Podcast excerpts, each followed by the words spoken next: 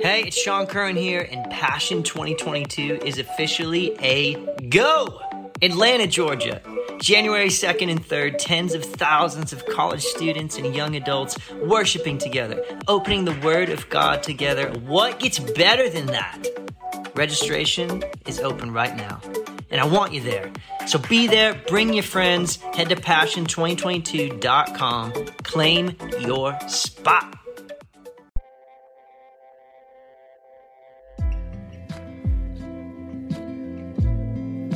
You're listening to the Passion Daily Podcast.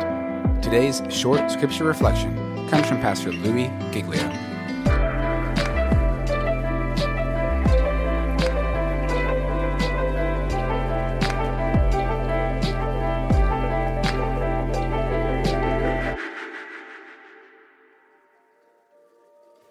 So, the personal remarks, can we get excited about them?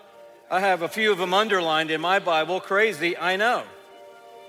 Do your best to come to me quickly. So he's telling Timothy, hey, if you can get to where I am, I need you to come as quickly as possible. For Demas, because he loved this world, has deserted me and has gone to Thessalonica. Crescens has gone to Galatia, and Titus to Dalmatia. Only Luke is with me.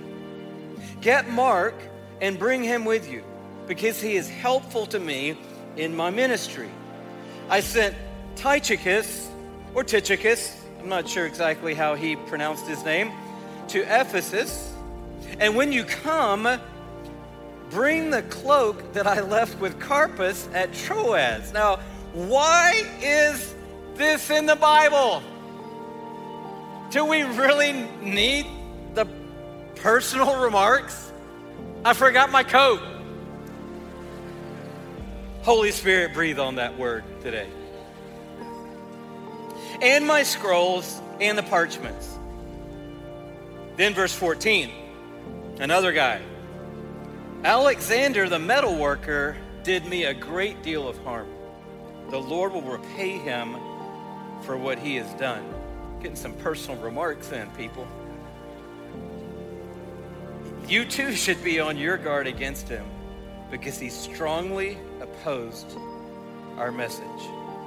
And then he shares a little bit about his struggle, and he comes down to the end and he says in verse 18, The Lord will rescue me from every evil attack and will bring me safely to his heavenly kingdom.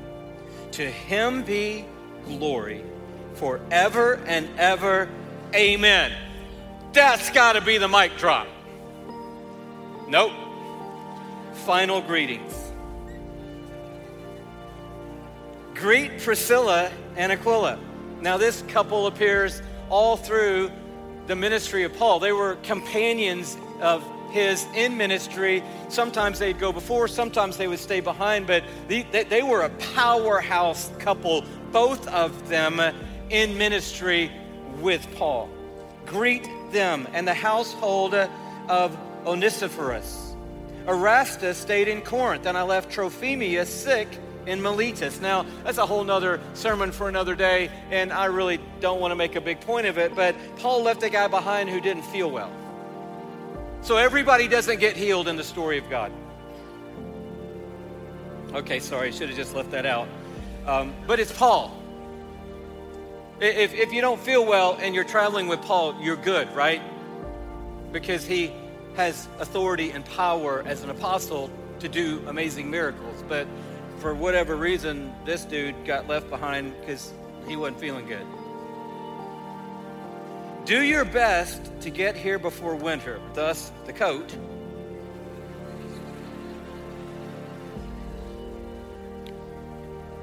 Eubulus greets you. Put that in your online dating profile name. Hi, I'm Eubulus. And so do Pudens, Linus, Claudia, and now we got a whole band of brothers, all the brothers.